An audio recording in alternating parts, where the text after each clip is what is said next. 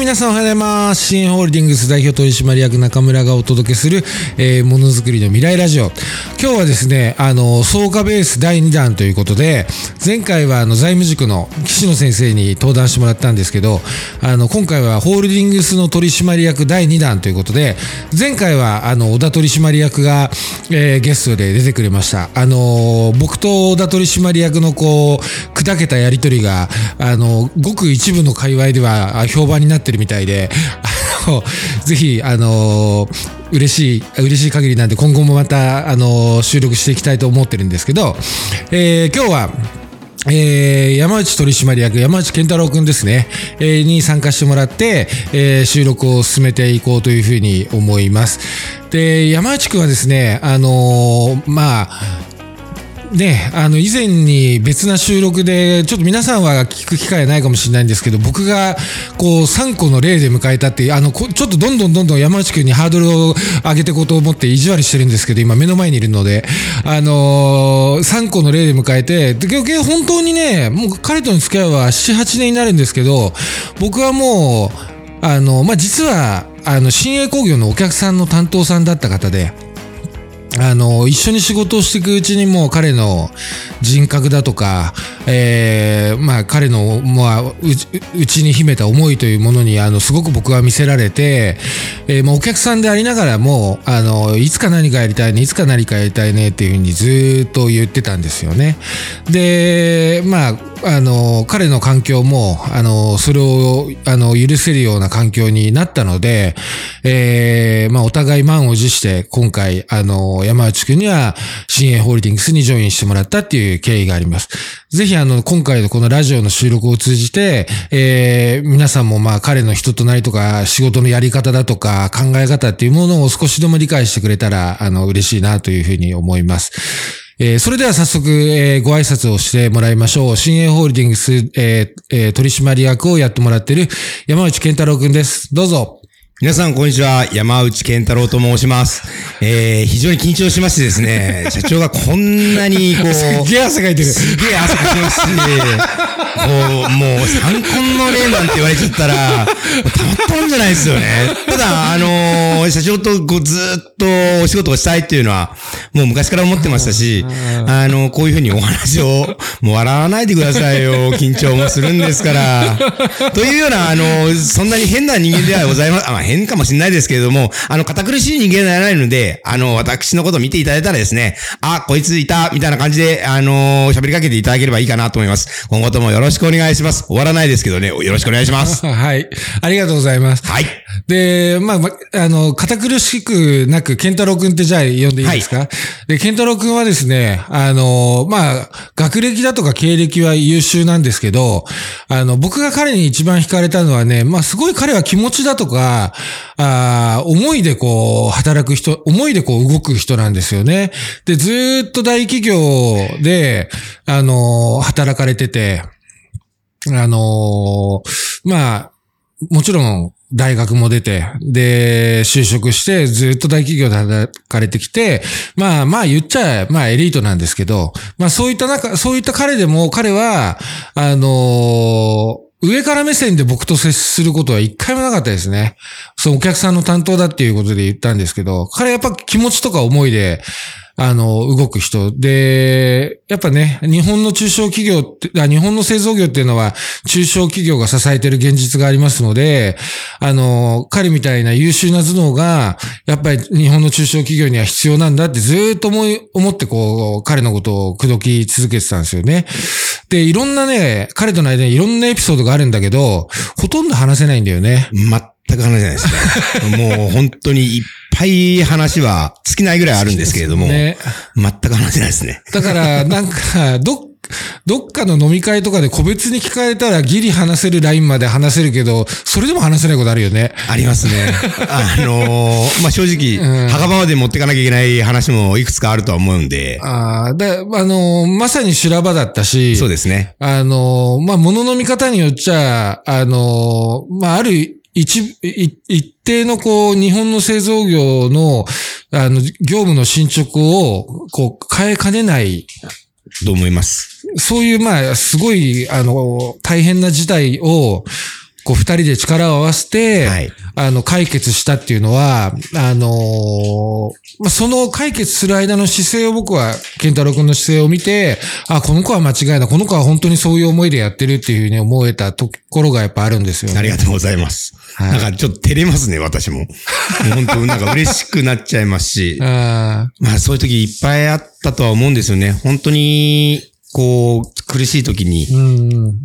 新さんにこう、まあすみません、新さんと言わせていただきますけどうんはいはい、新さんに助けていただいたところもありますし、うん。やっぱ、不甲斐ないなとか、なんでこんな会社、うんっていうふうに思った時に、あのー要は日本の製造業を、うん。こう、もっともっとこう、盛り上げていかなきゃいけないっていうふうに思う気持ちがですね、うん。あの、新さんに届いたのかなと思って、まあ、ね、そのミッションっていうのは達成できたとは思うんですけれども、うんいろんな辛い思いはさせていただきながらも一緒にやらせていただいたっていうのは、本当に今でもいい思い出になってますね。うん。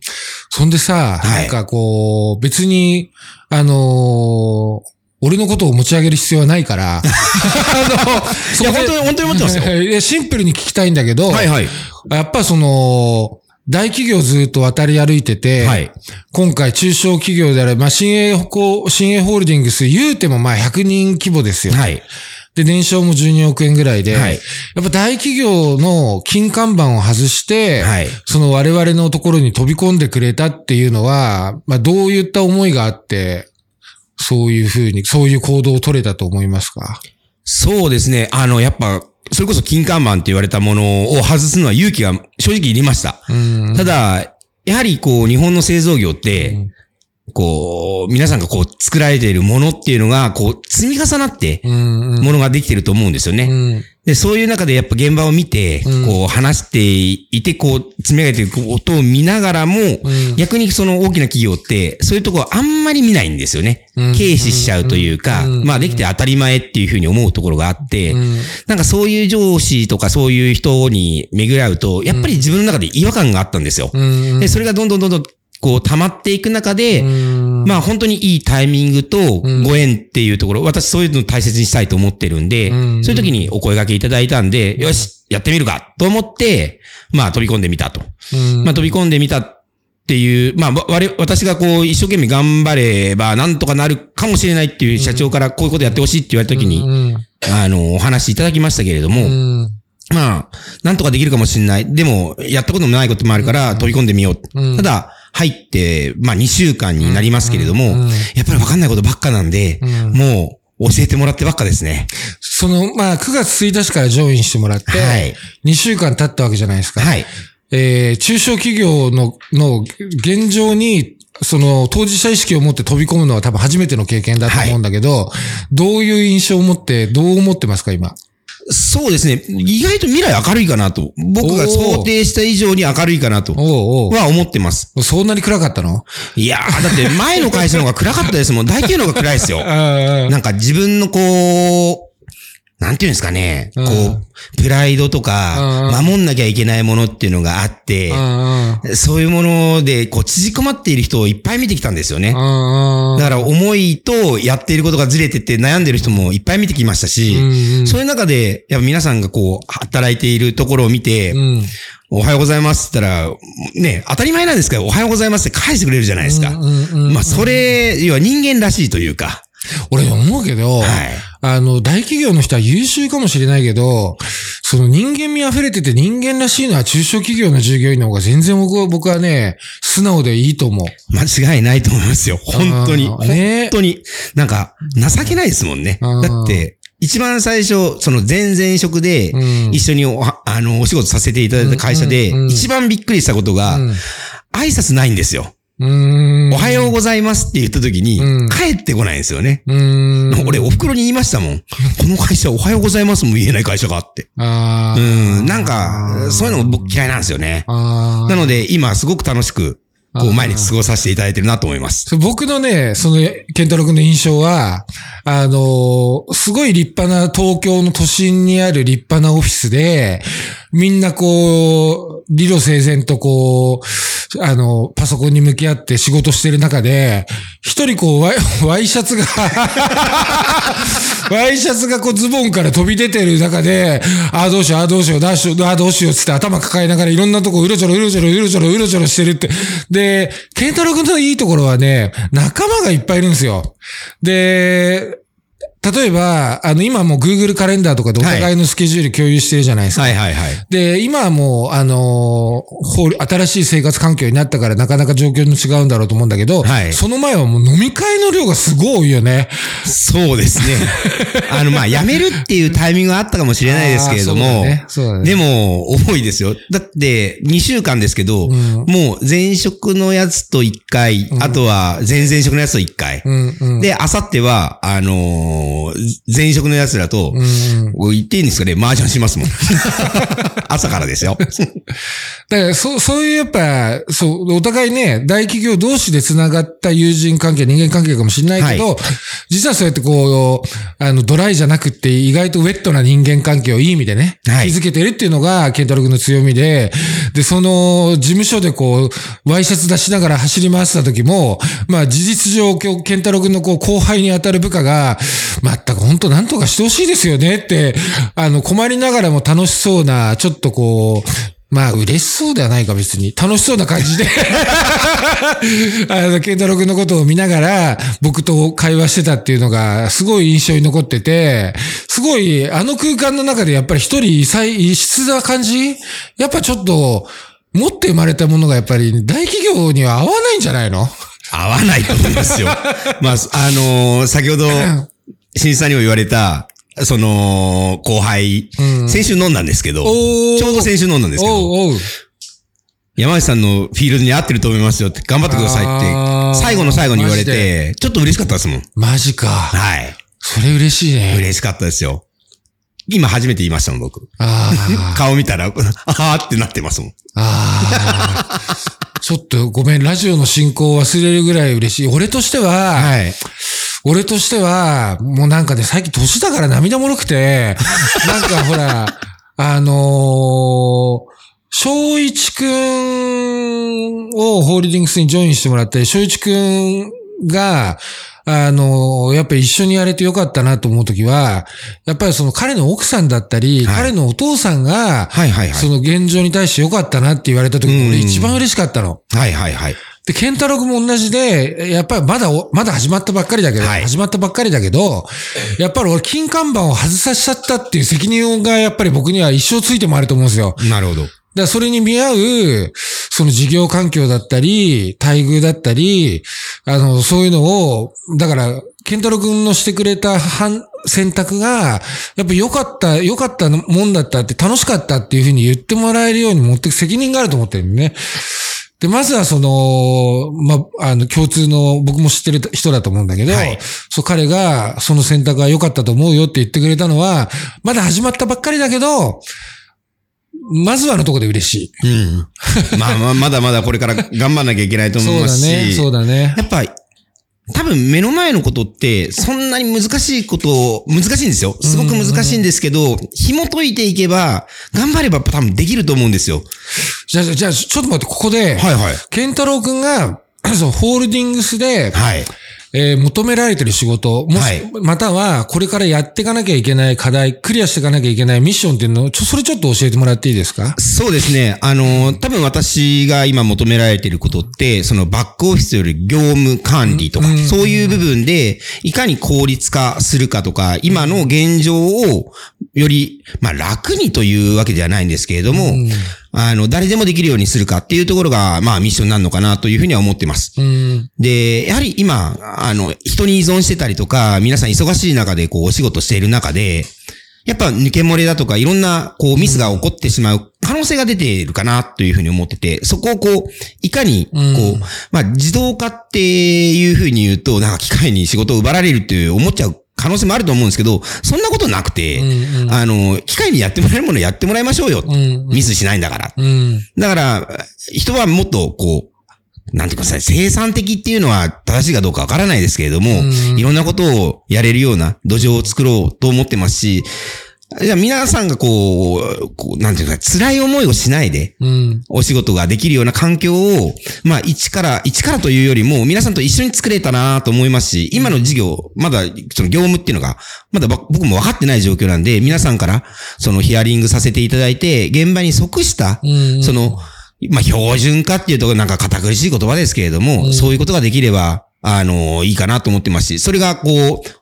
えっ、と、グループ、ホールディングスも含めた、あの、グループ全体の利益につながると僕は確信しているので、うんうん。そういうふうにやれればいいかなというふうに思ってます。ありがとうございます。で、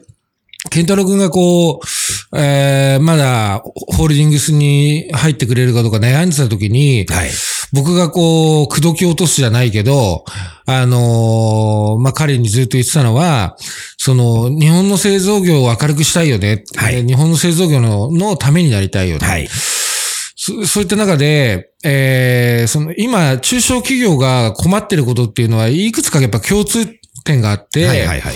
で、そのうちの一つがやっぱバックオフィスだと僕思ってて、はい。で、中小企業のバックオフィスって、あのーき企業規模が小さいければ小さいほど、すごく俗人化していくんですよね。はいはいはい。で、ふ一般的な企業だと、例えば総務とか経理って、あのーば、全くこう、別なフィールドの仕事じゃないですか。はい。で、例えばじゃあ、あの、経理の求人出す、出し、出したりとか、総務の求人出したりとかっていうと、やっぱり、経理が得意な人、総務なんか得意な人が来るんですよ。はい。え中小企業って、うん。その、業務、業務のボリュームがそんなに大きくないから、総務も経理もやんなきゃダメ。しかも人数も一人か二人でややんなきゃダメ。で、はいなんか、なんなら、そんなことやれる人はいないから、なんならそんなのは親族に依存してるみたいな。で、その人が元気なうちはいいけど、その人に何かあった場合、その後どうすんのみたいな。はいはいはい。で、それがもう、あの、中小企業のバックオフィスの現状だと思ってて。はい。で、まあ実際我々のグループの企業の中でも、まあそれに近しい状況になっちゃってるパ場合がちょっとあるじゃないですか。はいはい。で、そこをやっぱりこう、ホールディングスのボリュームメリットとかで、何かこう解決する策がもし我々にできたら、はい。それで日本の中小企業のに、なんか一つの答えを提案できる、一つの事例にできると思うんですよ。はい。で、それってけど、山内健太郎くんが、やっぱり日本の中小企業のためになりたいっていうことにはすごくこう、近しい目標に一緒に、こう、共通の思いでこう、その目標に向か、向かっていくことができるのかな、できるんじゃないかなと思って、それを結構なんか口説いてるときは、まあ、あの、寝技でこう、抱きしめながら、なあ、健太郎って言いながらさ、いう、いうことをちょっとずっとお話をししてて、だからはい一緒にやってこうよって話をしてたと思うんですね。そうですね。いや、嬉しかったですよ。そういうふうに言って。僕も、まだまだやったこともないところでもあるんですね。もちろんバックオフィスの部分って知ってる部分はあるんですけれども、まだまだ僕に足りないことっていっぱいあるんですけれども、本当にその通り、あの、おっしゃられる通りで、要は人依存になってしまったり、すごく負荷がかかってしまったり。やっぱ大変じゃないですか。うんそういうマルチタスクで何でもやるって。うん。でそれを半分自動化すれば、半分時間できるじゃないですか。うんうんその時に自分が得意な方向を突き詰めていったりとか、こういうこと考えられるって、要は、バックオフィスって横串だと思うので、あの、いろんな人の意見を聞きながら、うん。こう、その企業をあるべき姿に持っていくっていう、縁の下の力持ちっていうのを、僕やっぱり好きなんですよね。縁の下の力持ちってコメントが。日本の中小企業って絶対縁の下の力持ちで、いなくなったら終わるんですよ。っていうところも考えると、その、まずは、そのバックオフィスっていう縁の下の力持ちの、そのホールディングス、ホールディングスとして、その縁の下の力持ちをしたいなと思いますし、まあ、強いては、おっしゃる通り、その日本の製造業の、その、中核になるような、こう、ノウハウっていうのを、うん。いろんなところに伝授できればいいですよね。すごく言っちゃったなと思ったんですけど、まあ、いいかな。でも大丈夫だと思います。それぐらいのポテンシャルは僕はあると思いますし、一生懸命自分ごとにして、うん。日本の製造業をこう、うまくやっていくんだっていう自分ごとにしてやれれば、できないことは僕はないとは思うので、すごい自分にハードルは課してますけど、うんいいでもやってみたいなと思って、まあ、ジョインさせていただいたところもあるんで、うんまあ、必死にやろうと思うんで、皆さん助けてください。よろしくお願いします。っていうとこですね。はい。あと、お俺、俺は、あの、総務のメンバーに結構負担をかけがちな経営者なんですよ。例えばはいはい人事効果だったり、評価制度だったり、はい教育訓練だったり、んそういうのって基本やっぱ総務が回していかなきゃいけないんですよね。はいで、だから、山健太郎くんが、その、業務の DX 化だとか自動化を進めて、もし仮に手が空いたとしても、ご安心ください。その分の新しい仕事が待っています、みたいな。またですね。お仕事いっぱい。でも、いや、燃えるんですよね。うんうん。だって、そこができなかったら意味がないと思いますし、うんやっぱ発展的なものって、要は DX って、こう、今あるものを作ってるわけじゃないですか。うんうんそこでまた新たなものができて、それが中小企業のうん下支えによってできるって言ったら、こよくないですか、うん、そうだうね。ん、でも、やってみたいじゃないですか？やっぱ、やっぱ人間かっこいいことしたいですからね。なんだろう？なんか自分で追い込んでる気がする。まあまあまあまあまあまあ。そうですね。そんな感じで、あの、僕は健太郎君にこう、ホールディングスの中で、例えば翔一君は、はいその、現場を見る、どちらかといえばこう、武闘派、三国志で言ったら張飛みたいな。張飛だとかわいそうだ、関羽ぐらいにしとこうか。そうですね。そうですね。で、山内くんは、あの、どっちかっつったら、こう、軍師的な、文、武、あの、正直くんが武官だったら、健太郎くんは文官みたいな、その、抜行、宝刀とかわかんないか。まあ、いいいいとこで言えば諸葛亮とかさ。そうですね。いいとこだといいとこでね。で、そういうこう住み分けで、はいもう一緒にこう両輪で、ホールディングスの右の車輪、左の車輪で、はいあの、我々のグループを牽引していってもらいたいなというふうに思ってます。頑張っていきたいと思ってます。もうね燃えてますので。ああ、よかったはいそのじゃあ火が消えないように、毎週飲み行こうね。お もちろん。ねはい。はい。ということで、あの、そんなこう、まっすぐな思いの強い山内健太郎君ですので、あの、皆さんと相談しながら、あの、皆さんと膝を付け合わせながら物事を進めていってくれる子だというふうに思いますので、ぜひあのね、あの、彼のことを頼って、新しい仕事のやり方にも、あの、前向きにぜひ皆さんで取り組んでいって、彼に協力してもらえればなというふうに思います。ね、僕からもよろしくお願いします。はい。ということで、えー今日は、えーホールディングスの取締役山内健太郎君に出演してもらいました。で、もう一回やりましょう。はい。ね、けあの、正直君と同じように、もう一回今度は、健太郎君のパーソナルな部分で、あの、どういう、えー学歴で、どういう経歴で、はい。何が趣味で、あの、正一君と同じように、ちょっと恥ずかしいみんなに言えるギリギリのことをもう言っちゃいましょうか。うな。あんのかな。正一さんのやつあ、なんでもないです。ね。はい。はいそういうことで、えー今日は、えーホールディングス取締役山内健太郎君に登場してもらいました。ありがとうございました。ありがとうございました。はい。じゃあ皆さんまた、えー収録しますので、今後もよろしくお願いします。じゃあありがとうございます。バイバイ。じゃあね